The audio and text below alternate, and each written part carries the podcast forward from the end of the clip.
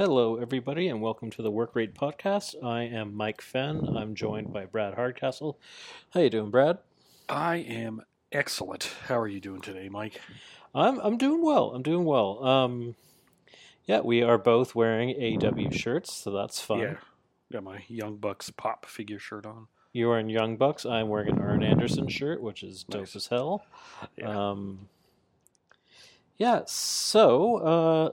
Not a whole lot of news this week, but the first episode of Wrestling with the Week aired this week, and I haven't gotten a chance to listen to it yet, but that's Scorpio Sky's podcast with, I can't remember his first name, Willems from Funhouse. James Willems? Yes, James Willems from Funhouse. Very funny guys. I really do want to listen to that because I like both of them, and James Willems is a fantastic podcaster.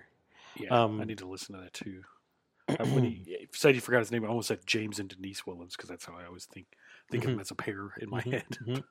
They often are a pair. They're very funny. I'm sure Denise will show up from time to time. Yeah. All right, other than that, we did have there was post Impact's Hard to Kill pay-per-view, there was more AEW involvement on Impact, more than previous, which is nice to see. I heard that a lot of AEW personnel was at the Impact tapings, so it looks like we will be seeing quite a bit more of them, and I believe the next Impact pay-per-view is in March. Is that what I said? I think so. Yeah. Yeah, it's a good ways away. It's in March, and it is it has the Kenny Omega's Omega logo on it. So he will be there at least until then. And this week it was actually Matt Hardy and Private Party showed up on Impact this week, and they interrupted a confrontation between Lance Storm. That's his name, right? Lance Storm? Mm-hmm. Yes, between Lance Storm and Chris Sabin. They were in a confrontation with the champions, which are the Good Brothers, and they interrupted saying that, you know what, it was Matt Hardy on the mic. He said, you know what, we're here to take over. We think we're the best tag team here, and we're going to challenge the Good Brothers. And then Lance Storm took exception to that. He said, you know what, you got to go through us first. So they had a number one contenders match with Private Party, which Private Party won. Yeah. Did Lance Storm say he was back in Impact? Because I know he was signed to NWA for a while. So I don't. He was signed to NWA for a while, and at one point he was supposed to go to NXT. Like recently, he was supposed to go to NXT. Oh, okay. So surprised to see him in Impact, and which is interesting because I don't. He said he would reveal it, but Alex Shelley had to pull out from the Impact Hard to Kill stuff, and he was not. Well, obviously, he's been replaced by Lance Storm in that tag team. James Storm. Sorry, yes, James Storm. Thank you. Too many storms in wrestling. There are too many storms in wrestling. There's that other Storm that's in NWA as well, that old guy. And then there's Tony Storm and NXT. There is a lot of storms in wrestling. There's a lot of storms. It's a good trope. So obviously James Storm has replaced him. So Alex Shelley said that he was going to reveal what it was. I think he said it wasn't COVID related, but it was something that came out of the blue. So that match happened. Private Party won. Tony Khan was in the crowd along with Jerry Lynn, and Jerry Lynn actually interfered in the match. And I believe he grabbed Chris Sabin's feet while he was going for a dive. It ended up leading to like gin and juice and everything. And Private Party were heels, and Tony Khan was at ringside with a notepad taking notes. Yeah, did you see what the notepad was? It was Captain's Log from Star Trek. No, it was amazing.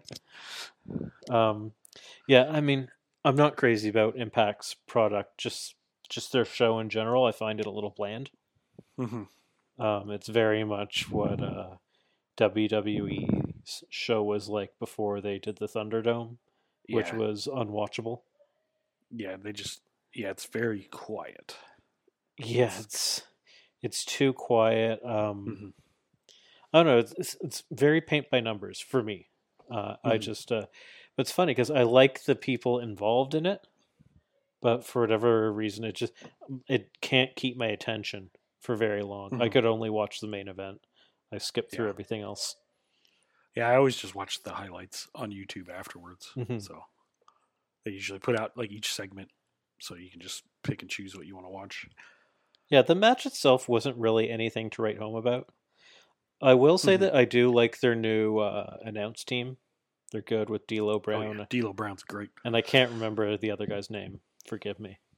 Matt Striker. Matt Striker. Okay. I'm not a big Impact guy. I never was. I never really watched it or TNA, so I don't know those guys. Yeah.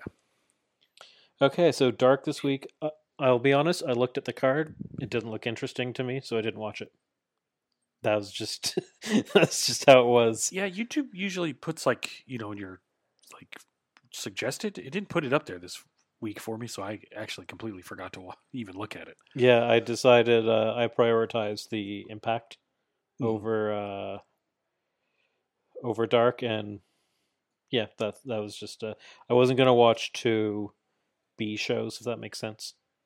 In one night, I was like, okay, I'm watching one of these. Yeah. So. Yeah, I've fallen back hard into Bloodborne, so like any free time besides watching AEW, I've been playing Bloodborne. Yeah, I didn't really play a lot of video games this week. I'm video gamed out for a minute. I've been watching a lot of TV.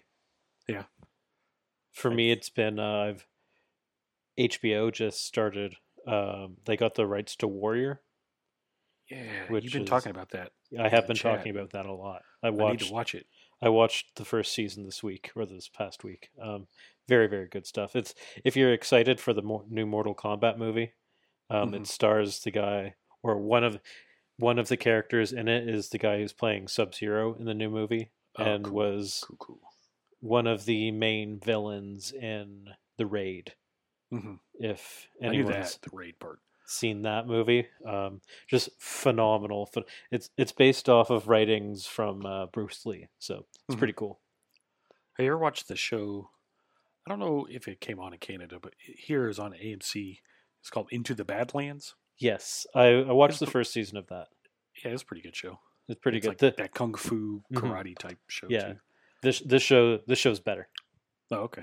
Oh, yeah, this is like if you ever watched Peaky Blinders. It's like Peaky Blinders, but Chinese gangs in the 1800s in San Francisco. Oh, nice! So it's really cool. It's unique. I highly recommend it. That's where all my time went this week. All right, so jumping into Dynamite. Dynamite this week for me was a bit of a disappointment. Yeah, it felt rough around the edges to me. Yeah,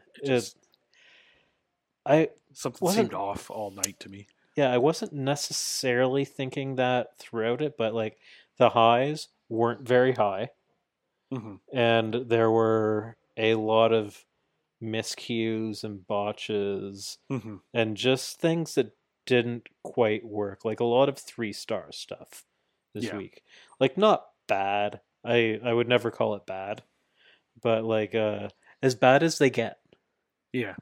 And that's, like, I mean, that's bound to happen. Doing a show every week, you're not going to have winners. You're not going to hit all the time. Yeah. So the start of this opening part, though. Yeah, the opening was one of the better parts of the show. It was Dark Order and Hangman versus Chaos Project and TH2, and Hangman is supposed to give his acceptance to join the Dark Order afterwards. And it also starts. It's -1. Brody Lee Jr. It's his birthday today, so Dark Order comes out. They have a cake. They sing "Happy Birthday" to Brody. And I mentioned before how he cut a promo on Luther on Dark 2 weeks ago, where he made fun of the stupid red ball in his head and said that he looked stupid and his voice was stupid. and all that stuff. So that's where this match came from. And Luther comes out, and he played it. What I liked about it, he starts cutting a promo on Negative One on Brody Lee's kid, but he played it like he was a villain from a cartoon, yeah, which I really liked. He did a good job. He was Skeletor. So he comes out. He's like Chaos Project doesn't like children. Chaos Project doesn't like birthdays. We're here to ruin your birthday and all. Like it's just fun stuff. Yeah. And then a brawl breaks out. They're in the ring. It's a lot of high spots from the Dark Order. Yeah. Hangman runs out there and he does the best crossbody I've ever seen. Like he got so much air. He looked like a superhero doing it. Mm-hmm. And he hits his Urahara, Moonsault, Silver and Reynolds. Silver hits this cannonball senton European uppercut part at one point on the outside. Yeah. Where he does the cannonball and then hits the next guy with an uppercut. Yeah. They did their amazing triple team, which is actually the best we've seen because it incorporated the buckshot. Yeah, that was really cool. It was the wombo combo and finished with the buckshot into the German suplex. It was awesome. And then my favorite part was they... Colt Cabana had brought Luther up onto the ramp where they had the cake, which was still up there ominously, untouched. Yeah. You knew somebody. As soon as I saw that, I was like, somebody's going through that cake.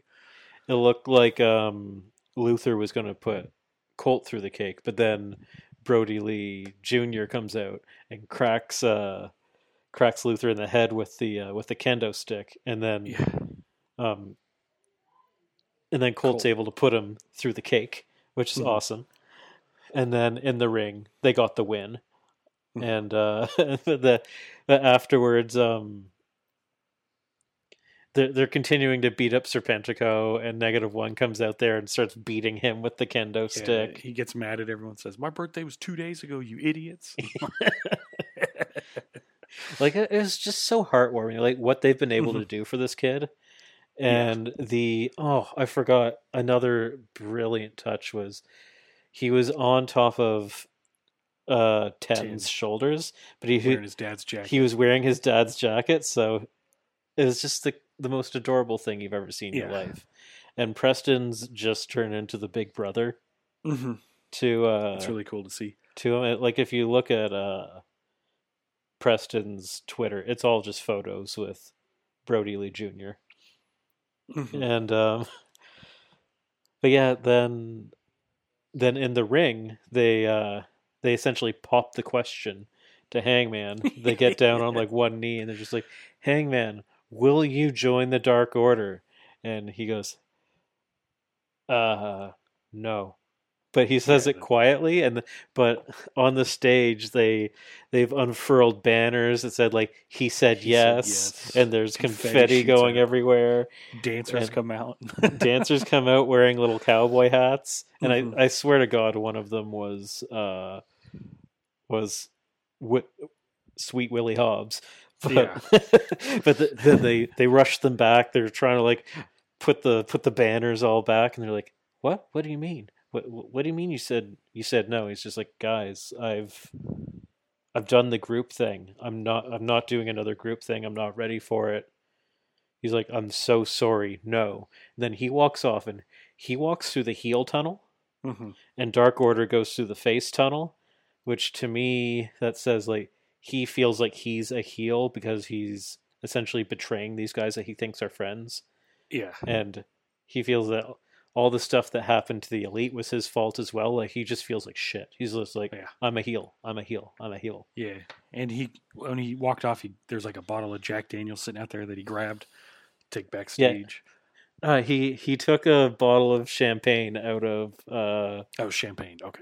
Stu Grayson's hands while he was trying to celebrate. He snatched it out of his hands and walked backstage. Which this is face turn for.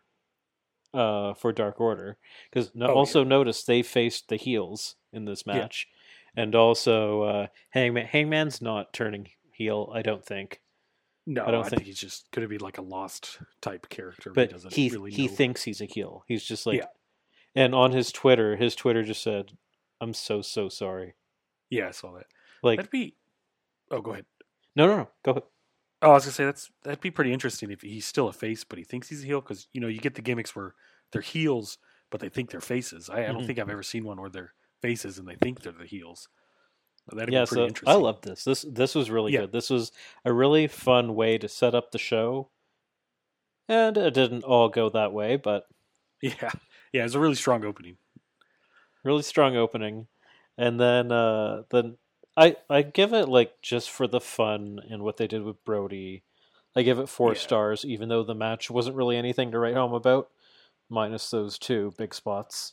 Yeah, it was a fun opening. Yeah, it was a good time. 2 story things it led to, so it made me laugh as well.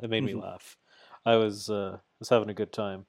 All right, so the next thing was Jericho and MJF speaking, and it's essentially saying that they aren't worried about the match tonight. Jericho believes that their deal will hold true, and that it won't tear them apart, and then that they'll be stronger. The best part was MJF telling Marvez that he smelled like rats having an orgy in a microwave. Marvez was all over this show too. He was in a different city at one point.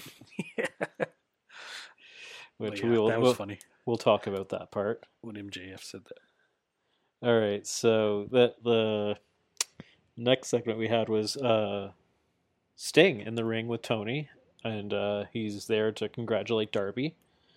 Calls Darby out. Darby comes down and he says, "I have 2 things I want to say to you. I just want to congratulate you. I want to be the first to congratulate you on your win, and I want to tell you that I see a lot of myself in you."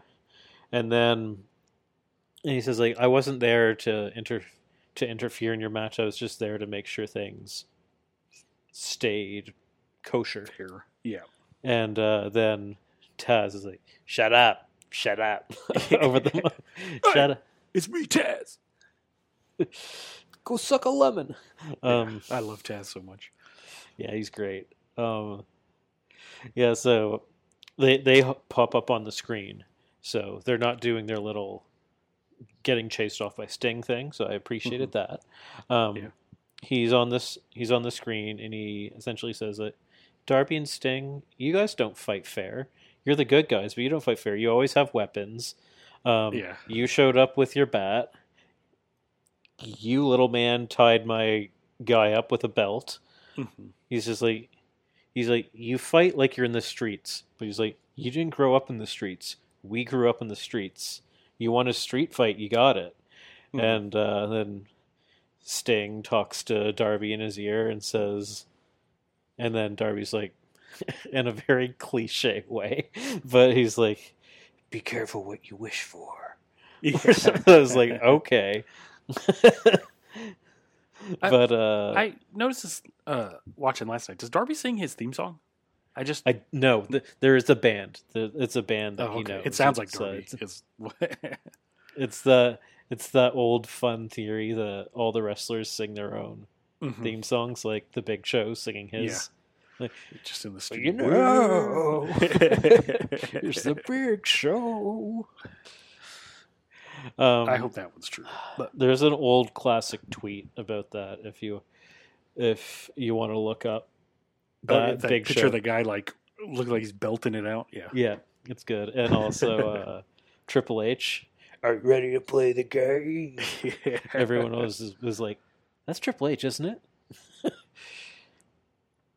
Yeah, so I was wondering immediately, like, okay, so are they going to... so they'll have to recruit some more people to do this street fight. But no, they actually, just before we started recording, they've announced the match for Revolution, the first match for Revolution. It's Cage and Starks versus Sting and Darby in a street fight. So yeah, I, I imagine this. Well, I mean, Sting's already pretty much said that he's only doing cinematic matches, so this is going to be pretty cinematic. Like, he should only do cinematic matches, but if you actually do it on the street, you can do some cool stuff at night. That's what I'm hoping. It's like in an alley or something, like playing Michael Jackson's beat. Like he's over like he's Batman. Just like just you're like rustling and then just like, oh god, trash cans. Yeah, or he like swoops down on a rip like a in the 90s when he'd do that, but he can actually grab someone and whoosh, like shoot back up. That's how you get rid of the rest of the Team Taz members. I'm so ready for Hook to do something. You know it's coming. It's going to be so cool. Mm-hmm. But yeah, I'm excited for that one. That match should be, if they do it right, which we know they can. They're hit and miss on their cinematic matches. But they should be able... The one thing with some of their cinematic matches is that they legit lay it in, which Sting can't do. Yeah. So they have to... They're going to have to do some movie magic with him a bit. Yeah, I was going to say, this one is going to, I think, be like the full definition of a cinematic match. Like cuts and wide shots and all sorts of stuff. I think it'll be neat. So, so this segment... It didn't do that much for me, but it essentially set up the first match for the pay-per-view. The only thing that I liked about this was the painting. Like, that made me laugh really hard. Oh, that's the next. I jumped to the next segment. Sorry, my bad. Yes. Well, anyways, we'll just use that as a segue. So this is... No, it's all right. It's the Elite. So it's supposed to be a meeting of the Elite. So it's the Young Bucks. They say that they're coming to have a meeting with Kenny Omega. I don't know how they set this up, because they get there and Kenny Omega's not there. And later it's revealed that Kenny Omega didn't even know about it. And while they're going to the meeting, they say, we haven't talked to Kenny in 2 weeks. So, or in a week. So yeah, since the segment last week before their match. So how did this meeting get set up? Because obviously the Bucks don't want to talk to... The Bucks don't like Don Callis. So there's plot holes in this. Mm-hmm. Like, how did the Bucks schedule this meeting? Who did they schedule it with? Imagine an email, maybe? I don't know. Yeah, it's like, I don't know. It's odd. But so they get there and they're looking for Kenny and Michael Nakazawa is there, and he leads them to Kenny's living room. And there's this painting of Don Callis and Kenny Omega, no shirts, jacked to the gills, wearing tight little pants. And it's the funniest thing. The deep V showing from the pants too, like that V that you get if you have abs. Yeah, I've never had abs, so I've only seen them in paintings like this. Yeah. So. This was the best part of the show. The painting, not the segment. The segment I had issues with. I was entertained enough by it, but there's just. You think they'll sell a shirt of the painting? Probably. They sell a shirt of everything. Yeah. They're selling a shirt of a faction that doesn't even exist. Yeah. The For Life Too Sweet. Mm-hmm. Like that's already done. Yeah. So anyways, they did that just so they could sell that shirt. Yeah, come on, guys, you tease us. Anyways, so Don Callis comes out and he essentially tries to buy the Young Bucks' friendship away from Kenny, and they're like, "No, we've been together for over a decade. We rode the buses in Japan." They're like, "You wouldn't know that. You weren't on the buses." He's like, no money could break us up. And then, but he writes them a check anyway. He's like, just look at it. He's like, we made more than this with our merch sales. Yeah. You guys are big merch guys. I forgot. And so they're going back and forth. And then the Bucks start taking off their sweaters. They're getting ready to square up with Don Callis. Oh, there's like another weird thing. For some reason, Marvez is there. Why Marvez is there? It's like, I feel like this is a running gag that they have. But it doesn't make any sense. yeah. why he's there, and Don Callis kicks him out. So it's like, so who invited Marvez? Anyways, and there's a camera guy there, and they make the camera guy leave, but leave the camera, which is convenient. And then, so then the Bucks square up with Don Callis. They're walking towards him, and then it cuts black, and you hear him go like, "Oh, okay, hands off me," or something. Yeah. And I don't think they hit him. I don't think so either. Because it's like in TVs and movies, if you didn't see it, it didn't happen. Yep, exactly. Because Don Callis can take a bump. We know that. We've already seen him take a bump. Yeah. So I mean, he talks about, even on air, how he used to be a wrestler. So we know that he can. Yeah. I've seen him throw a super kick. Yeah, there's another thing I liked during this when he, because he wrote him 2 checks, and then so the Bucks ripped him up. Yeah, like thanks. We know we worked where you work at now. We know this will probably bounce, so they rip it up. Yeah, we know these checks aren't good. Yeah, which is yeah. So that, to me, that tells me already the Bucks are going to be involved in this Impact thing. Yeah, for sure. Like, they're going to show up on Impact one of these days. So that'll be cool. I'm excited for that. Yeah. But yeah. You know what? Let's jump into the next Kenny segment, off of this, later on the show. And that's, they see Kenny at the arena. I think it's Marvez again. Yeah, it's Marvez again. Cause like how he got back there so quick, I don't know. He's like, "Oh, Kenny, why weren't you at the meeting?" He's like, "What meeting?" He's like, "At the beach." He's like, "I haven't been to the beach today." They're like, "Yeah, we know. Like, you were supposed to have a meeting at your house." He's like, "I don't know, Marvez, piss off." And then, and he's wearing the most ridiculous clothing. Yes, like it's like purple and like pinstripe pants, like purple design shirt, and like black pin, and his boots. He keeps talking about his boots. He's getting more and more Ric Flair every week. Yeah, which is in stark contrast to how he dressed when he was a face, which is amazing. And so he sees Don, and you can see Don has a black eye or some bruising on his face. But and Don quickly puts on his sunglasses. He doesn't want Kenny to see, or does he? Who knows? But he totally does. And Kenny's like, "What happened to your face?" And he's like, "Oh, it's nothing. It's nothing. It's my new shades. You like my new shades?" And stuff. And he's like, "What happened?" He's like, "Oh, Matt and Nick." And Kenny's like, "Matt and Nick, what?" And then it cuts. And so for me, like, Don is clearly trying to set up Matt and Nick to make it look like they hit him. I don't think they actually did. I think that's probably makeup or something. Oh, yeah. Like, I don't think... If they did, they did. That's fine. But I think we would have seen it. Like, yeah, I don't think they hit him, and then I think they somehow got, like, probably a message or something from Kenny to set up that meeting, and he wasn't there. I think it's just all Don pulling the strings to split him apart. Yeah, I don't think... Because Kenny had no idea about the meeting at all. Yeah. So, obviously, Kenny wasn't involved in any way. So, that's interesting. So...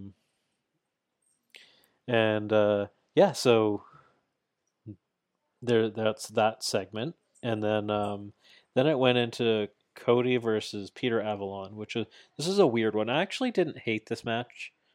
Lots of other people did.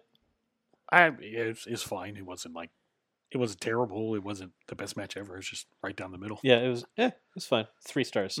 You'll find most of these matches tonight 3 stars.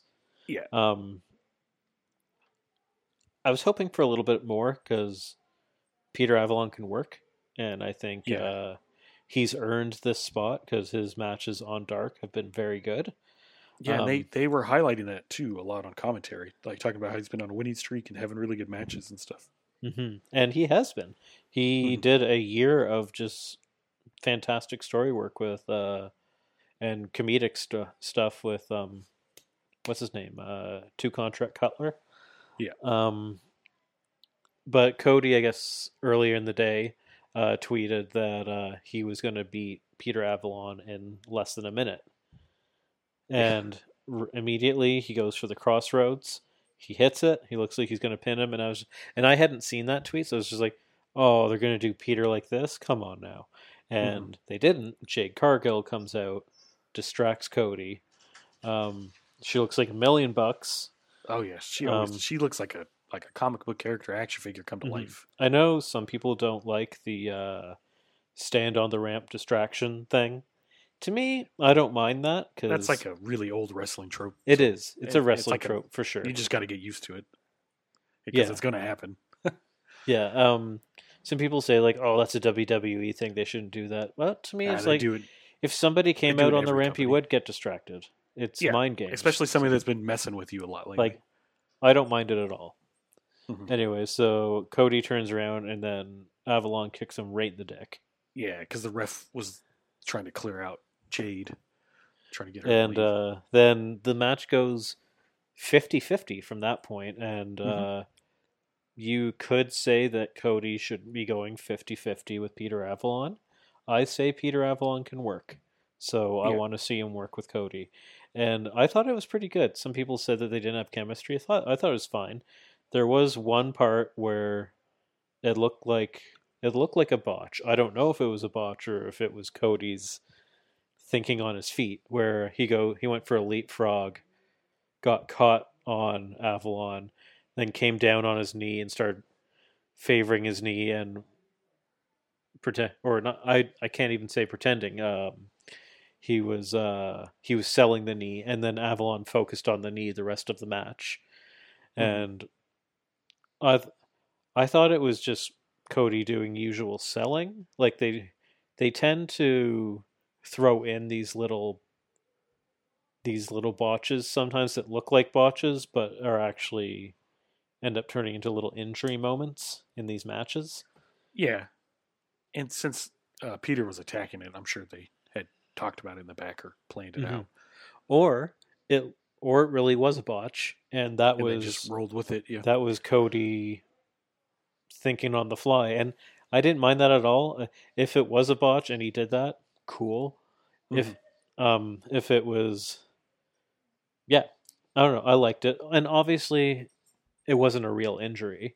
Like I just thought that might have been how they got planned to get to it, and it ends with Cody hitting the Cody Cutter, which some people again said like, oh, Peter Avalon leaned into that. Like John, it's like they always do.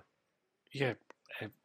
Have you ever watched a wrestling match before? Have you ever watched any match with Will Ospreay? The guys like do like a what's that move that Hanma does? They pretty much do a flying headbutt right into his like Kakeshi right into his into his cutters. It's like that's what happens with cutters. People lean into them.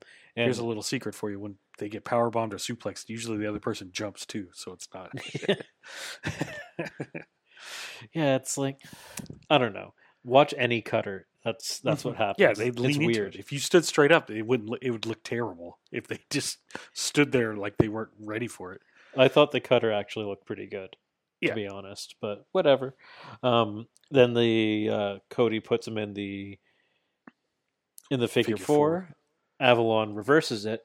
They're playing it up as in Cody's leg is hurt, and that's why he was able to reverse it, which makes sense to me. And then he reverses it back. Avalon slaps him in the face. Cody goes to slap Avalon back, and Avalon's like, "Oh no, you can't." Don't slap my pretty face. So he just taps out immediately, which I thought was really funny. And thank goodness the commentators called that because I wouldn't have realized that's why he did it. Yeah, I didn't even notice he was tapping until they said something because I just saw him wince back from the like he's gonna get slapped and then the match was over. I was like, what? Oh, and then like you could see his hand tap and it's like, oh, okay. Yeah, and it does make sense on Dark. He's been. Every time someone goes to punch him in the face, he goes like, "Oh no, not the face!" And they're playing up how pretty he is, which is funny because that happened in this match too. Because he looks like Gonzo. It happened in this match earlier too. Cody went to hit him, and he winced down, and then Cody did his drop down punch thing to him. So, like, I enjoyed this match. I know it wasn't great, but it's like 3.5. Some people thought it was terrible. I'm like, it's a TV match. I don't know. It was fine. Yeah, it's like, it was good. I liked it. I thought not everything, and nor it should be, is going to be a 5-star barn burner. Mm-hmm. So there were worse botches on this show. Oh yeah, than that match. For sure, some matches I was really excited about too, which sucked. But we'll get to that. Yeah, and even in one, probably the best match of the night had a botch. Mm-hmm. So yes. So the next thing we have is FTR. It's FTR. They're in the back. They're talking about how we're the best champ. We're the best tag team. Blah, blah, blah, blah, blah. The usual stick. The ratings don't lie. We just need the belts and stuff like that. Exactly. And Jurassic Express runs in. Jungle Boy comes up to them and he says, he's like, you know what? You are one of the best tag teams in the world. But I'll tell you what, our match last week, it taught me one thing, that on my own, I could beat either of you two guys one-on-one easily. And they start freaking out, which is very believable. I thought they looked severely pissed, especially Dax, who says, like, he's enraged by this. And he's like, I'm going to challenge you next week. Mm-hmm. And your little friends aren't going to be at ringside. And Luchasaurus says, that's fantastic, because I'm going to make sure your little friends we will all be at ringside, but I'm going to make sure none of you guys get involved. Yeah, no one gets involved, and this is going to be great. I think Jungle Boy is going to go through them. He's probably going to beat them both. Yeah, I think it's going to be great, and eventually they're going to have to face Luchasaurus, who they're deathly afraid of. Yeah, I think this might actually be leading to like a 6-man at Revolution with. All of Jungle Express and FTR and Blanchard. You think Blanchard's going to get in the ring? I mean, he actually did the jump off. They keep hinting at it with Marco. Yeah, I was going to say, because Marco's anytime Blanchard speaks is when Marco gets pissed off. So yeah, that way you can have the biggest. You can have Marco pin him, and that way he's not pinning FTR, and he can still get his win for the whole feud. Yeah, that's the biggest feud within this feud is between those two guys. Mm-hmm. Yeah, so I actually thought every time he says something, that's when Marco gets pissed off. Yeah, I thought this was actually really good. Dax looked really believable. Yeah, he looked mad. He's got his beard out thicker too. He looks cool. Yeah, he looks really good with the beard. Mm-hmm. And then that match next week's going to be so good. Jungle Boy versus him, that's gonna be a really good match. Yeah, it's gonna be different too. It's gonna be really different with just those two guys. To hear Jungle Boy's theme again too, so it's like a plus. I'm predicting that is gonna open the show. Yeah, that'd be a really good opener. You open it with that song, I think. Mm. Oh yeah, yeah. Especially if there's like a basketball game or something beforehand, and everyone's like, "Wait a second, I know this song," and then they stick around to watch. Yeah, Don't think there's a big tag team next week, so that's normally how they start it. Mm-hmm. Is with a tag team match. Yeah, so this was fun, and I'm looking forward to that one. Then next was, I actually really liked this match. However, I don't know why it was there. Like why it was on the show. I feel like you could have, because the one thing is the show. Suffered from having not enough time. I feel like they rushed the main event. Mm-hmm. And they had to, because that as soon as that main event ended, the show ended. Yeah, and it ended in like a roll up. Mm-hmm. This match, I actually quite liked this match, and I think it did a lot of good for one It was Moxley versus Nick Comoroto. Which is interesting. Nick Comoroto is unsigned. He has been on Dark a lot. He's looked good on Dark. He's 0-7 on Dark because he's not signed. He's actually ex-WWE. He was with NXT in their developmental. So he looks cool. He knows how to work. Like he has really good matches. Yeah, he looks like a caveman or something. Like I said to you, he looked like, if you ever seen the movie Raising Arizona, there's like a bounty hunter. He looks like that bounty hunter from that movie. He had a really good match with Darby at one point. Mm-hmm. I think going into one of Darby's matches against somebody who's really big. And yeah, so they had him face Camarado, and Camarado just ragdolled him around the ring until Darby one-upped him with like his little roll-up crucifix thing. Yeah.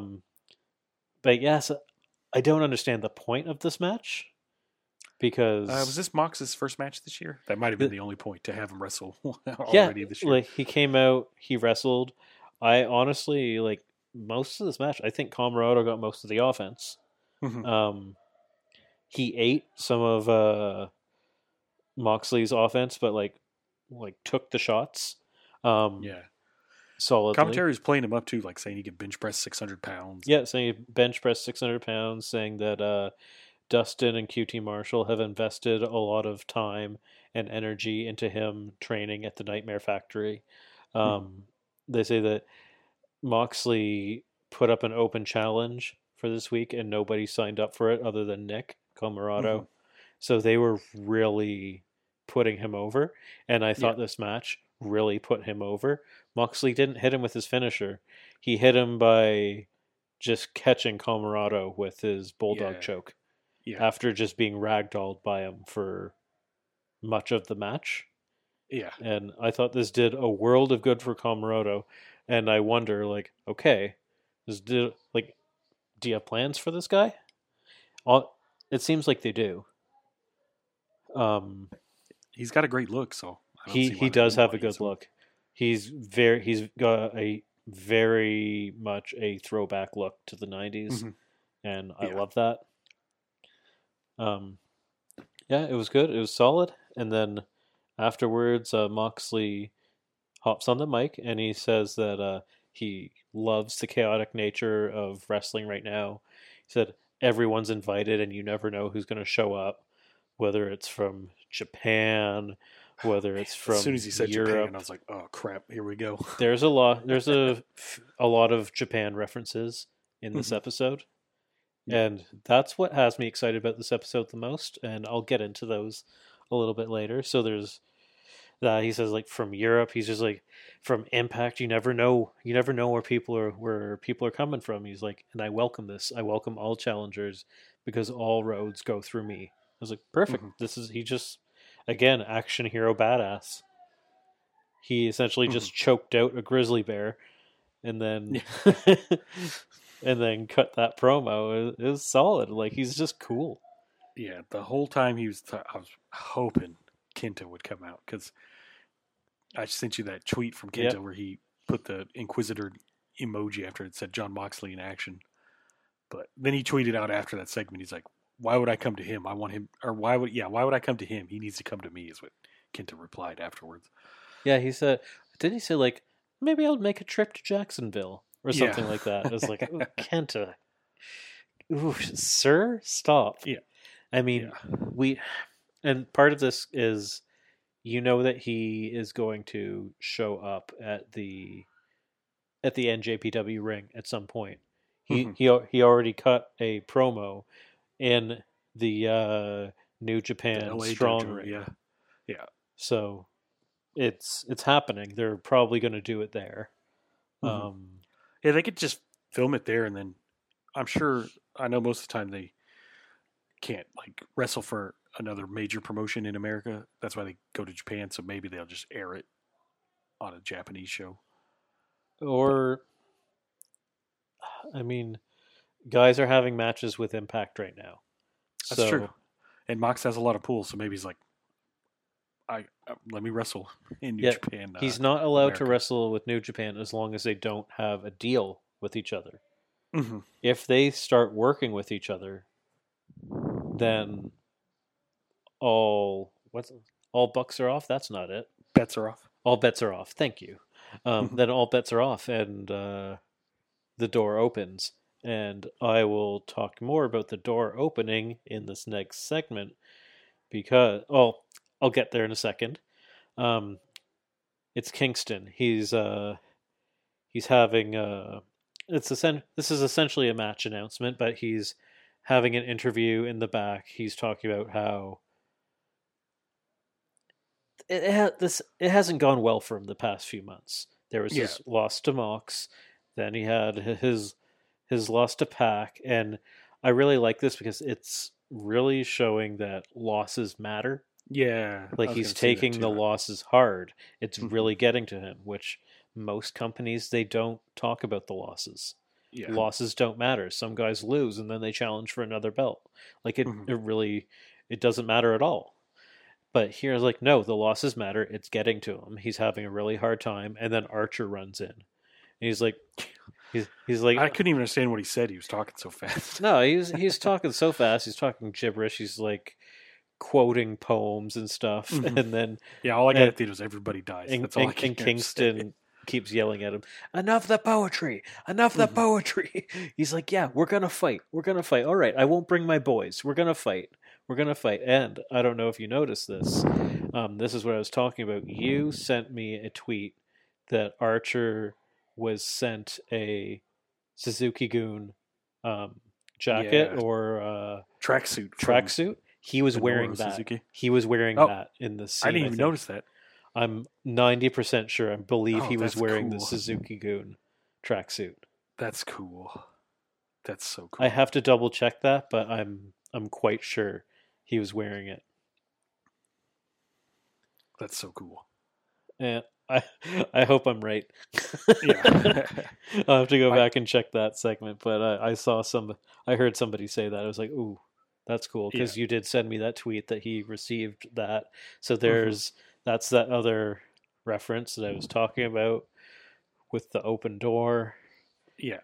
Oof. I liked one thing that made me laugh at this promo is after Archer storms off, Jake's kind of still standing around talking or something. Kingston just goes, Jake, get the hell out of here. I think he broke character there. He was telling him to get out of the shot. That's how it came across to me. He's like, Jake, get the hell out of here. Like he wasn't supposed to be in the shot anymore. That's how it came across. It was funny. I liked that bit. Like it seemed real. Like when Kingston is just like, why the hell are you quoting poetry to me? Shut the hell up and we'll fight. I don't care. Yeah. Leave me alone. Yeah. It's like he was annoyed that Archer showed up. He's just like, why the fuck are you always running into my shots? Yeah. Just, you know, all you got to do is ask. You know, I'll fight you. Like, yeah. All right. So the next match, and this is one of the more disappointing ones of the night, was Top Flight and Seidel versus Hardy Party. It was too sloppy. Yeah. It's really rough around the edges. I think I mean, Top Flight and Private Party, they're both young teens. I think they may have gotten a little too excited about this. Because they're working with two veterans, so. Mm-hmm. Like, I know that Private Party has shown some sloppiness in the past. Mm-hmm. It's not always, but sometimes. Top Flight hasn't really shown that yet. I've actually found them to be quite crisp. But I think just those two teams together, it wasn't a good combination yet. Yeah. At this point, they're too green, and it's live TV, and there's jitters. Yeah. And sometimes you got to build up the chemistry, too. So. There were some really cool spots in this. Like, there was a really cool triple leapfrog. Again, for what reason? Don't know. Oh, yeah, but this match made JR so mad, too, on commentary. I know, but there's a point where JR's just got to shut up. Yeah. Because, like, when you're doing that, you're burying the talent. Don't bury your own talent. If anything, you should be covering up for the talent. You should be helping them out. You guys are on the same product. Yeah. Like, your job is to make the talent look good, not make the talent look bad. Mm-hmm. Whether he's talking about the refs or the athletes, like, stop it. Just stop. Like, sometimes... like, I see it, JR. I see it. But, like, I might have missed it had you not said it. Yeah. Like, he's always going after Bryce Redensburg. It's just like, oh, finally, he got them out of the ring. It's like, no, shut up. This match is fun. Yeah, I mean, this match wasn't that fun, but like in general. Mm-hmm. No, I know. Yeah, I saw a lot of people online too talking about this match really made JR mad. I didn't think it was that bad. No, I mean, so. I didn't catch like there was one like bad botch that I didn't even notice. It was like one of two times on the night where a guy went for a moonsault type thing and just landed on his head. Yeah, we'll get to the other one later. But yeah, this one, I think, because he just kind of overshot him. I think it was, it was on the hard cam, so it was unfortunate that they caught him overshooting him. But if they would have switched to a different camera, it probably wouldn't have looked as obvious that he overshot him with the moonsault. He planted himself on his own head. Yeah, with the moonsault. I was like, oh no! And then it happened again later in the show. It's like, Jesus, what's going on? Same. And JR didn't say anything about that when it happened later. Did he say that? Did he mention it this time? Well, that's when he started getting mad because they did that whole bounce off the ropes, wind up thing into the moonsault. Oh, okay. That's when he started getting mad. Like, what are they still doing in the ring? Ah, yes. And people, not even JR. I always see people online complaining about the tech stuff. I don't know if it's because I watch a lot of indie wrestling and Japanese wrestling and Mexican wrestling where they tag, but they stay in the ring forever. Yeah. So it doesn't really ever bother me. Yeah. No, that's why it doesn't bother me, is because what got me back into wrestling was Japanese wrestling. And Japanese wrestling breaks the rules all the time.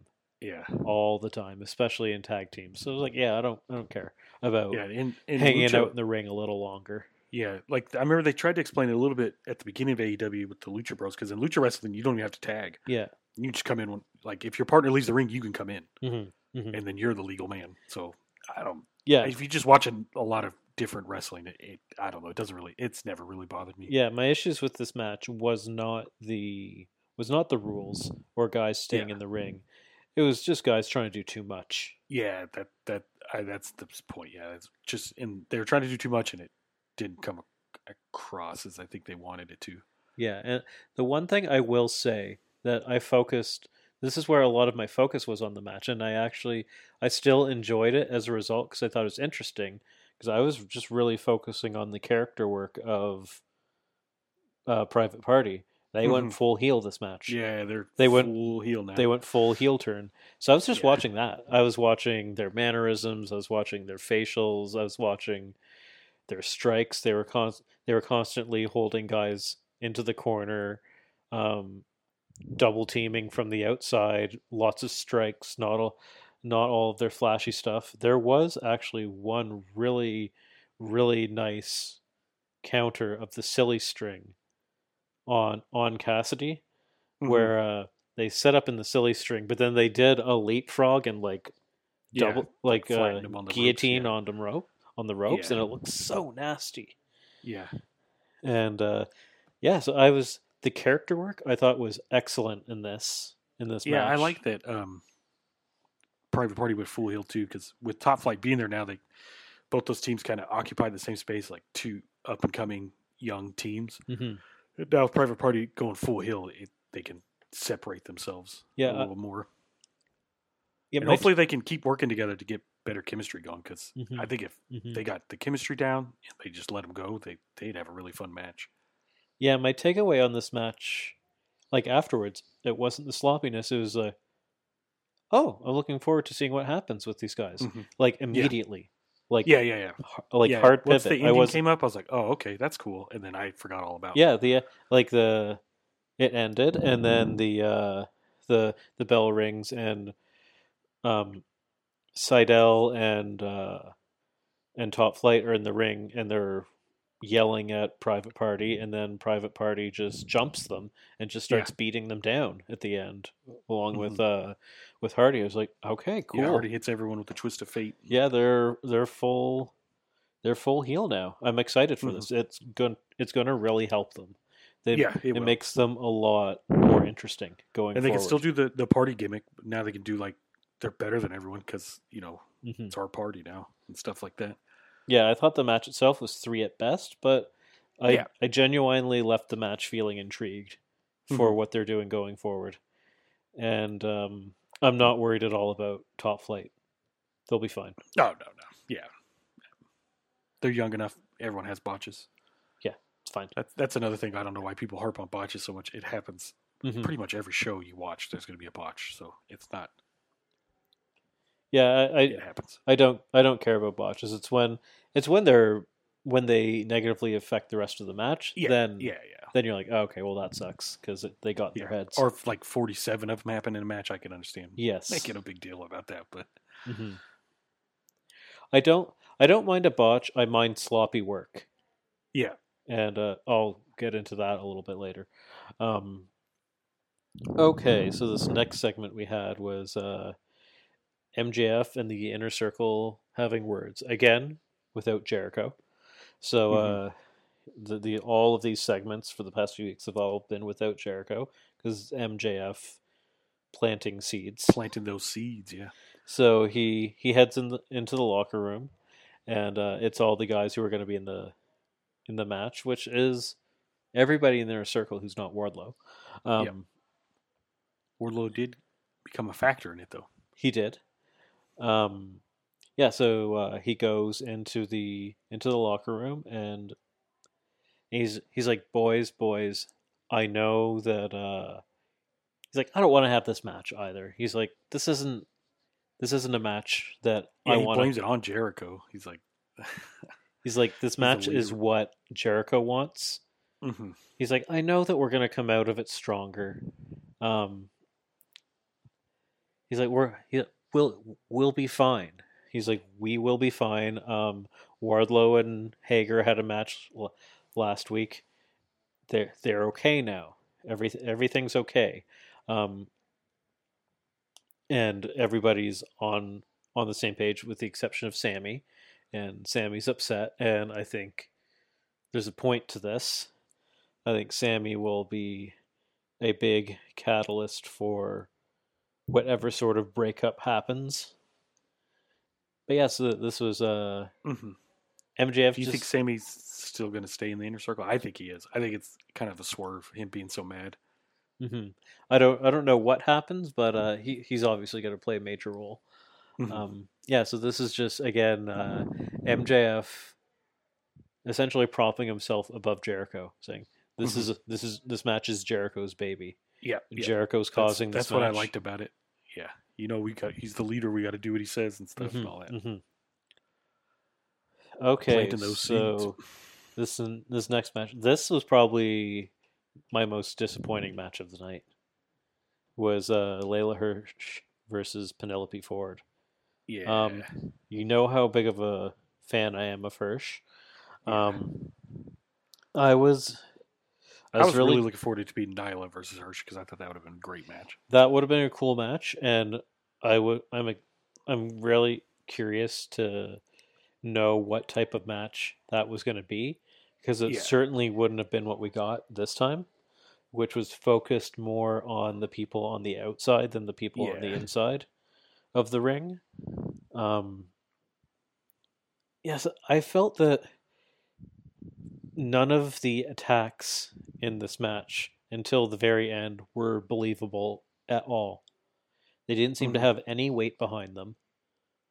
Like, it all seemed very light and floaty and slow and unsure, and like they were really pulling their punches until it came back from commercial break, and Hirsch got her comeback, and then she started hitting Penelope with lots of harder strikes.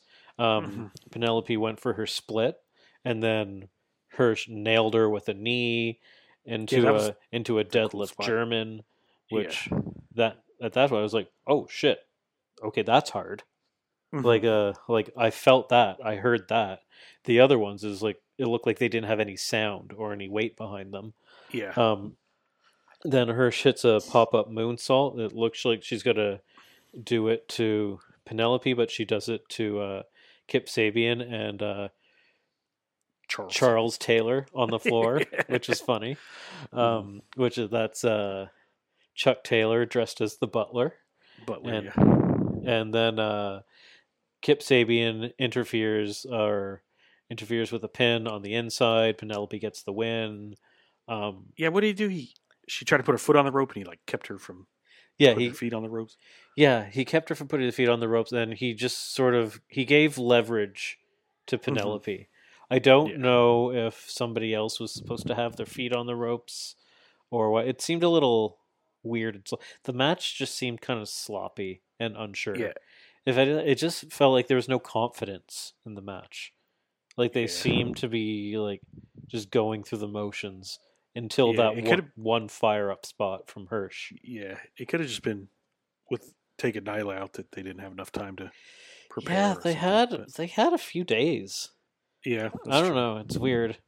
And it's not the first time they've faced each other. I was just about to ask, maybe it was the first time they fought. Well, it's been a long time. It was Hirsch said that her first professional match was against Ford. Oh, okay. In, I think, CZW. Oh, jeez. I think she said it was. That was a while ago. Yeah. But yeah, then Miro comes in the ring. He brings Charles into the ring. Miro in the greatest tracksuit I've ever seen in my entire life. Looking like Biff from the end of Back to the Future 1. Yeah, he looked like... he just looked like a used car, like a rich used Carl's. Yeah. Used cars like sales. Crushed Carl's. Tracksuit is amazing. And he makes Charles tell Orange Cassidy that Miro is his best friend now. His best friend now. And he's not friends with you anymore. And it's like, okay. Yeah, Orange Cassidy leaves. And they're like, is he sad? You can never tell. Yeah, so this match really made me wonder what they had in mind for Nyla versus Hirsch, because it would have been completely different. Yeah. There would have been nobody at ringside, minus Vicky Guerrero, I'm sure. I'm sure Vicky would have gotten involved. Like, a little bit. Not to the same extent. It probably would have been more of a back and forth. Yeah, it's just a very strange match. It just looked like...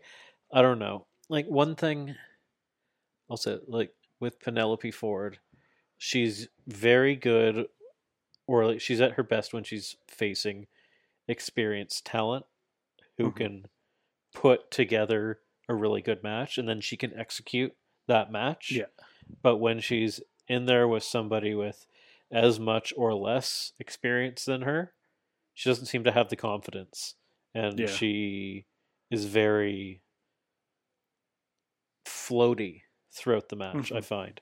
And I couldn't tell. And Hirsch has a little bit of that as well. But part of that is Hirsch has only been really doing it for 3 years. Like, as good as she is. And you can see that she's got a lot of talent there. Like, it's just... they're green. And part of that is the AEW division just doesn't have any vets. They need vets. Yeah. I don't know why they're not signing these veterans. They're out there.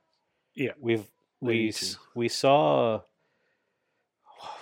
Sienna is her Twitter. At Full Gear, she faced Serena Deeb.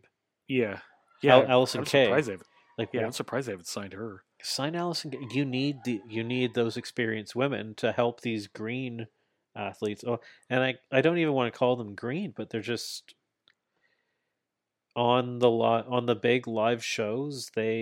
Sometimes they lose some of their confidence. It looks like. Yeah. Okay, then now we cut to the Good Brothers are backstage with Omega, and they are just beating the tar out of Pentagon. I don't know why. I think Pentagon might still be hurt, because he's kind of been hurt, hasn't he? He has, but he was involved last week. He was in that brawl last week.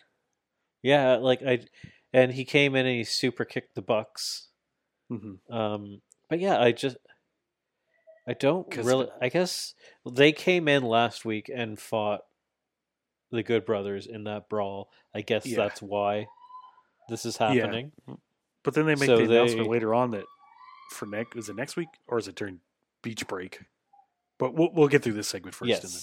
Well, we can announce it right after this. But yeah, so Good Brothers and Omega are just beating the tar out of Pentagon. Omega has the wildest boots I've ever seen on. They're ridiculous. And he takes off the boot at one point, shows it to the camera, and then he's just beating Pentagon with it. Yeah. Like gouging in his eyes. Yeah. It's like, okay. Then later on they announce that the Good Brothers and the Young Bucks are going to be facing the Dark Order. The Dark Order next week. Interesting. Dark Order's winning. Good Brothers and Young Bucks don't like each other right now. Yeah, that's why I'm saying the Dark Order's winning, because they're not going to be able to get along at all. Uh-huh. If even the Good Brothers even come out to wrestle, I can see that happening too. Huh, that's true. They could do that. I think they will stand around on the stage. I think they'll want them in the ring. I just think that's what Impact will want. Yeah, and that's what people want. They want to see them wrestle. But I think it'll break down, and they will probably start brawling by the end of it. Mm-hmm. I think it'll be. Well, it'll be interesting. It'll be a variation of the match that the Young Bucks had teaming with FTR at one point, where they were doing each other's moves and everything. So I think that'll be cool. I think they'll put together a really cool match there. Yeah. But the match I was talking about, I don't know, remember when they announced it, but some show coming up, it's going to be Kenny and the Good Brothers versus Pac, Phoenix, and Moxley. Oh, yeah. That's Beach Bash, I guess. Yeah. So that's why I think Pentagon might actually still be kind of hurt. That's possible. So who's in that match? Who's the other guys? Kenny and the Good Brothers versus Mox. Crap, I'm blanking now. Mox, Phoenix, and Pac. Yeah, he could still be a bit hurt, but I don't know. He threw that wicked super kick last week. Yeah, I don't know. Yeah, maybe it's nagging injury, like he can't work a whole match. But yeah, and also maybe they just want Moxley in a match. Yeah, that's true too. It does work out with the run-in from last week. Mm-hmm. Okay, so the next cool little thing is the women's eliminator tournament. It's the same as the men's eliminator tournament, so I don't want to hear anything about why do rankings matter or why don't rankings matter. It's a fucking tournament. Like, that's the easiest way to get around tournament or rankings is to just have a tournament. New Japan does it all the time, but you don't talk shit about New Japan. Yeah, I mean New Japan is pretty much all tournaments at this point. Yeah, so this is great because it's going to get a lot of women on TV. They have said that it's going to be on TV. They're going to handle it the way that they handled the last one, which would be like one or hopefully two matches an episode. They might stretch it out to one per episode, which would be frustrating, but whatever. Yeah, hopefully it's both. Or hopefully it's two matches. But the intriguing thing is there's a big American flag on one side of the graphic and a big Japanese flag on the other, which is very purposeful. And Emi Sakura tweeted that she's like, "Oh, you know what? I think I'm gonna show up to this." Yeah. So do we get Riho back? I've missed Riho. Think Yuka Sakazaki. Think Riho. Mm-hmm. Think maybe some other women who maybe we haven't seen. Yeah. Yet at all. I'm sure maybe we'll have a surprise or two. Sure, we might. I don't know if you want to put someone like Abaddon in it, but maybe Abaddon's in it. I don't know if she's a good tournament wrestler.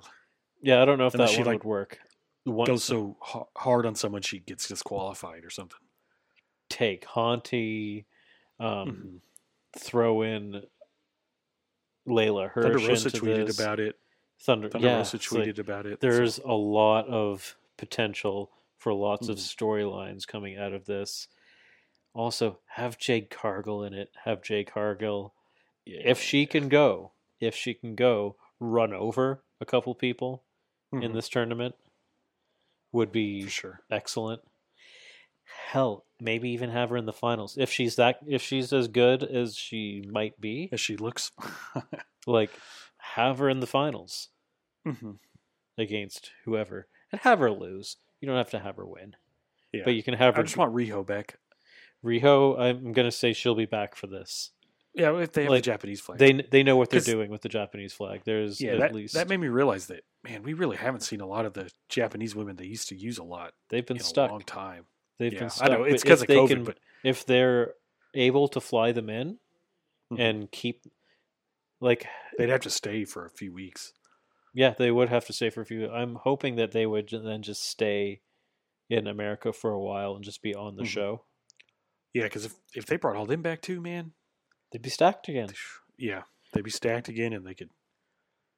Because that's still like the only biggest complaint I see every week for AEW is the women's stuff. So hopefully, hopefully, we've said this a few times now on the show, but hopefully this is the big turnaround that we've been waiting for. Yeah, you know, we should look at how many spots they have on that bracket, because it might be more than the amount of women they have. Mm-hmm. It could be a similar situation where, again, it was a little frustrating that more people didn't get signed off of it, but they brought in a lot of women from outside. Mm-hmm. And a lot of the time that ends up happening. I know Impact Wrestling just did their tag tournament, and they had women that were not signed to Impact in that tournament, including some women that people have been wanting AEW to sign for a while, like Killer Kelly. Yeah. Okay, so now the final match, main event, which was Jericho and MJF versus Santana Ortiz versus Sammy Hagar. They actually had Sammy Hagar for Van Halen do a cameo on it, which is good, which is very funny. I liked it, and yeah, I'm gonna be honest, I loved this match. Yeah, it was a lot of fun. It was really good. It was. Jericho needs to remember his limits at his age watching this match. And yeah, it was smartly laid out. I actually, despite Jericho planting himself on his head with his line salt, he got like no running start on that or anything. He just tried to straight do it. He just stood there, jumped on the ropes and tried to do it. And it's like one of only two times in his career that he's ever botched that line salt. Mm-hmm. And the man did one like 2 weeks ago. Like we I know he can still do it. It's just we know he can do it. He didn't seem to have any energy to do it this time. Like he shouldn't have even tried it this week. Like it just didn't work out. He spiked himself. Yeah, he seemed okay though. So which is good, he was fine. But the thing is, he looked great in the match. Mm-hmm. Like he put together a good match. It was a it was a really fun match despite the header, and even then used the header for fuel in this storyline they're doing as the old washed up guy who can't lead the unit. MJF anymore. Starting to say that. You see what he did in the match last week? We can't listen to this guy anymore and stuff. And or like maybe Sammy says that, or maybe actually it should be Sammy. Sammy should be the one to say that.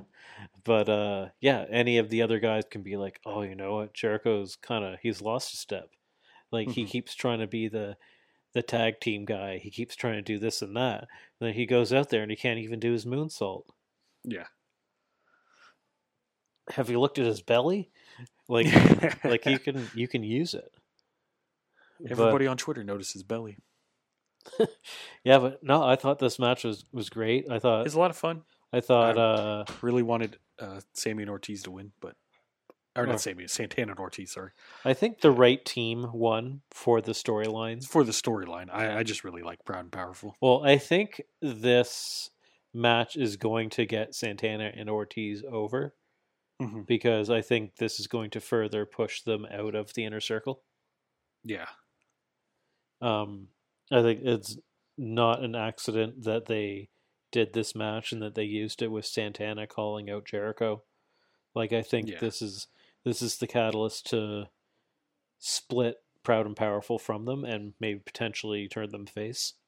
Yeah, because out of all the tag teams in AEW, they really haven't done.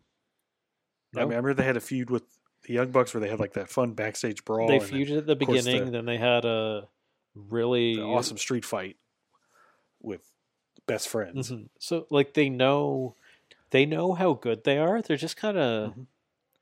It's like both in kayfabe and literally the inner circle's holding them back. Yeah, and maybe you're right. Maybe they'll go into a storyline with it because I really want to see like them versus Butcher Blade versus Lucha Bros versus FTR. Yeah, I think this is likely going to lead to like a MJF and Jericho versus Santana or Ortiz match or something like that. Like after they split. Or maybe they just split. I don't know. But yeah, within this match, I thought Sammy Hagar was actually the standout. Yeah, Sammy was going crazy. And then like they made Hagar just seem like a monster. Yeah, he looked great. He looks selling for him big time. He looks really, really good in tag teams. He's a tag team wrestler. Yeah, whenever he's doesn't have to carry a whole match the whole time, he does great. Yeah, he looks phenomenal. He looked phenomenal in this match, and so did Sammy. Sammy's one of the biggest stars they have in the company, and they know it. I think the only reason why he's not bigger right now is because of the shit that got happened with him and Sasha Banks. Yeah, that's the only reason why. Because his swanton in this match was beautiful. That was like one of the best looking swantons I've seen in a long time. Everything in this match looked beautiful. But I want to talk about the beginning, which was MJF tagging Jericho in, making sure that Jericho got the first punch on the rest of the inner circle. Yeah, MJF not didn't get, MJF. Like actually in the match, for a while, he made sure Jericho stayed in. Yeah, everybody else got into the match. It was like 10 minutes in, and MJF had not tagged himself in yet.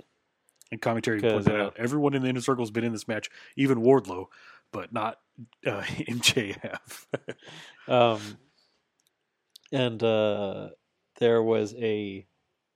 There was a part. Oh, I lost my train of thought.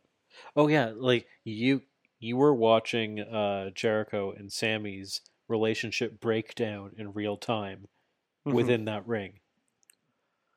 Like you could see the anger coming out. You could just see like MJF just rubbing his hands together. He's like, perfect, yes. Well, like they were doing like all their big moves on each other and stuff. And if you remember back to when it looked right at the beginning of the pandemic last year, when it looked like they were leading into blood and guts between Inner Circle and the Elite, and Jericho made a point like, we may fight each other, but we'll never use our big moves on each other and stuff. Because during that point, the Elite were still fighting with each other. Oh. But this match, they kind of just threw all that out the window. They were all hitting each other with their big moves. And yeah, Jericho took the burning GTS. Yeah. Right on top of the head. It was one of the nastier ones I've seen. This match... the one thing, it was weird. I didn't know what to make of it because clearly MJF was trying not to be in the match for a while. He's trying to have everybody else fight themselves, have them all fight Jericho. Jericho probably put the most time in the ring in this match, which is probably why he was gassed when he went for that moonsault. Yeah. Then at one point, He gets in there at one point. He calls for Wardlow to toss the bat to Jericho, which I'm sure was on purpose so that the other guys could see Jericho with the bat. They're like, "Oh, Jericho's using the bat. What a dirty bastard against us, his team." Yeah. But then he went to use the ring, and I was just like, "Wait, isn't this counterproductive to MJF's whole angle here?" Hager saw him put it on. And he's like, wait. Hager hit him with the right. That was a good shot. Oh, my God. Like, Hager was awesome in this. Like, so good. Yeah, so, other than that one terrible botch, I thought it was really good. The unfortunate thing, the ending was just a roll-up with tights. Yeah, and then they didn't have time to celebrate or let it sink in. They're like, okay, we're out of time. Because I even think JR mentions, like, we're getting kind of long here in time, aren't we? And then Excalibur said, with TV time remaining. And at that time, I looked at my phone. I was like, oh, it was 8:59 my time. I was like, they've got 1 minute. What the hell are they going to do? Yeah, and then it was just a tights roll-up, and that was it. So, that was it. Yeah, I was surprised. And then JR is just like, he's like, what the hell just happened there? And then it cuts. Yeah. You see, like, MJF looking like smiling, like super slyly, and then JR's, what the hell happened? It cut off. That was the whole. So something went long earlier in the show that should not have. Yeah, so I thought again, it's like a 7, like a 3.5 would be generous. Yeah, wasn't their best show. Definitely wasn't their worst show. Just it's close to an average show. And we don't talk about ratings a lot on here, but. It had pretty good ratings. So yeah, it pulled some ratings, which is funny. It's, especially with the inauguration when it was airing too. I didn't think it would have as high as ratings as it did. It just shows that when things are going smoothly in the U.S., people are just like, all right, I don't need to watch this. Yeah, I know. I saw everyone talking online, this inauguration is so boring. It's like, this is how politics is supposed to be. Yeah, it's supposed to. It's like a good defense in sports. You're not supposed to notice it. Yeah, you don't. Not everything's going to be exciting now, so it's going to be kind of weird to get used to it again. Yeah, no, like wait, what has the government done lately? Like, yeah. All right, so looking at next week. Next week is actually, this is a cool looking show so far. Yeah, I'm liking what I'm seeing so far. Starting off right away is Young Bucks and Good Brothers versus Dark Order. That's going to be a hell of a match. I can see this being the main event. Or it's either going to start the show or end the show. Yeah. One of the two. I just say main event because there's a lot of storyline. Yes. Involved. You're right. Kenny. They normally save Good Brothers for the end of the show. Mm-hmm. Then we have Eddie Kingston versus Lance Archer. I'm looking forward to this match. They're just going to beat the hell out of each other. They will. I hope they give them time. And just give them like 15 minutes and they could do some good stuff. I'm sure Pac will insert himself and then maybe he'll definitely get involved. I'm sure. I'm still thinking it's turning into a triple threat between for sure. Revolution. Probably for Revolution, yeah. Yeah. And this next week is the go home for Beach Break. Beach Break as well. Is it Beach Break or Beach Bat? Whatever it's called. Beach something. I think it's Beach Break. Yeah. Which is funny because that's Orange Cassidy's move. Yeah, I mean, I'm surprised he'll probably be like on the advertisements for it and stuff. Okay, then we have Jungle Boy versus Dax Hardwood, which is going to be awesome. Oh yeah, that match is going to be so good. I'm really looking forward to that match. That's going to be great. And then Cody Rhodes responds to Shaq. Where's Shaq been? I don't know what he has to respond to Shaq for. Maybe he's just going to call Shaq out, tell him to leave, have Jade leave him alone or something. I don't know. Last time we saw Shaq, didn't he get a glass of water thrown in his face because supposedly he challenged Cody but never actually challenged Cody? Yeah. He told her that she needs to watch Jade wrestle, she'll learn something, but no one's watched her wrestle, so I don't. So this is going to be the next week. She's going to be a revolution. Pregnant, so. This is going to be a revolution match, which is okay. Shaq and Jade versus Cody and Red Velvet, probably. Yeah, which is it's odd. Yeah, it's odd. It would have made more sense if Brandy was there. Yes, but things happen. So that's an interesting match. Mm-hmm. They also have, and then they also have another match announced for Beach Break is the Britt Baker versus Thunder Rosa match. So that'll be very good. To. I just figured out who's winning the tournament when you said that. Who? Britt Baker's got to win the tournament, right? Well, yeah, because she's not at the top of the rankings, right? Yeah. So she wins the tournament. Maybe the final of the tournament could be those two ladies again, which would be really cool. Mm-hmm. I'm excited for next week. Quite excited for Beach Break, and then really excited that they've already announced an Evolution match. Yeah. Wait. Yeah. Beach Break's 2 weeks. Having a 3-day weekend this week has thrown off my whole calendar. Oh yeah, the other thing they have for Beach Break is the Miro wedding, which we were supposed to get the bachelor party. I don't know if they had to scrap that because of Trent's injury or coronavirus. Yeah. Because it was supposed to involve the King of Kong.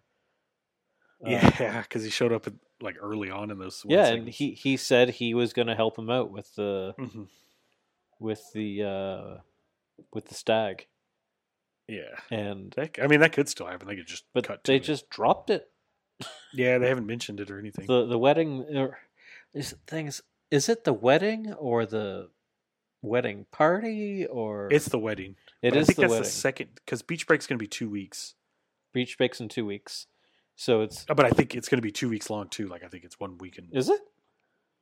I could be completely wrong. Don't listen to me. Oh well, I mean, maybe it is. Let me see. Let me look this up real quick. If my phone cooperates. AEW Beach. Oops. I put IE in my search bar. Beach break.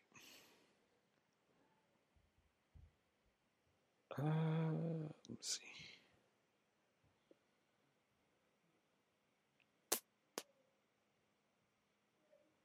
Yeah, maybe it's just 1 week. Just one? Sorry about that. Oh, no. Yeah. No worries.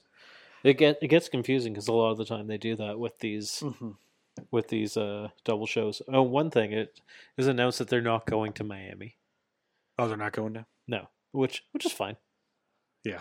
Part of the difficulty of doing that is they own this building, so they can do whatever they want with this building. Yeah.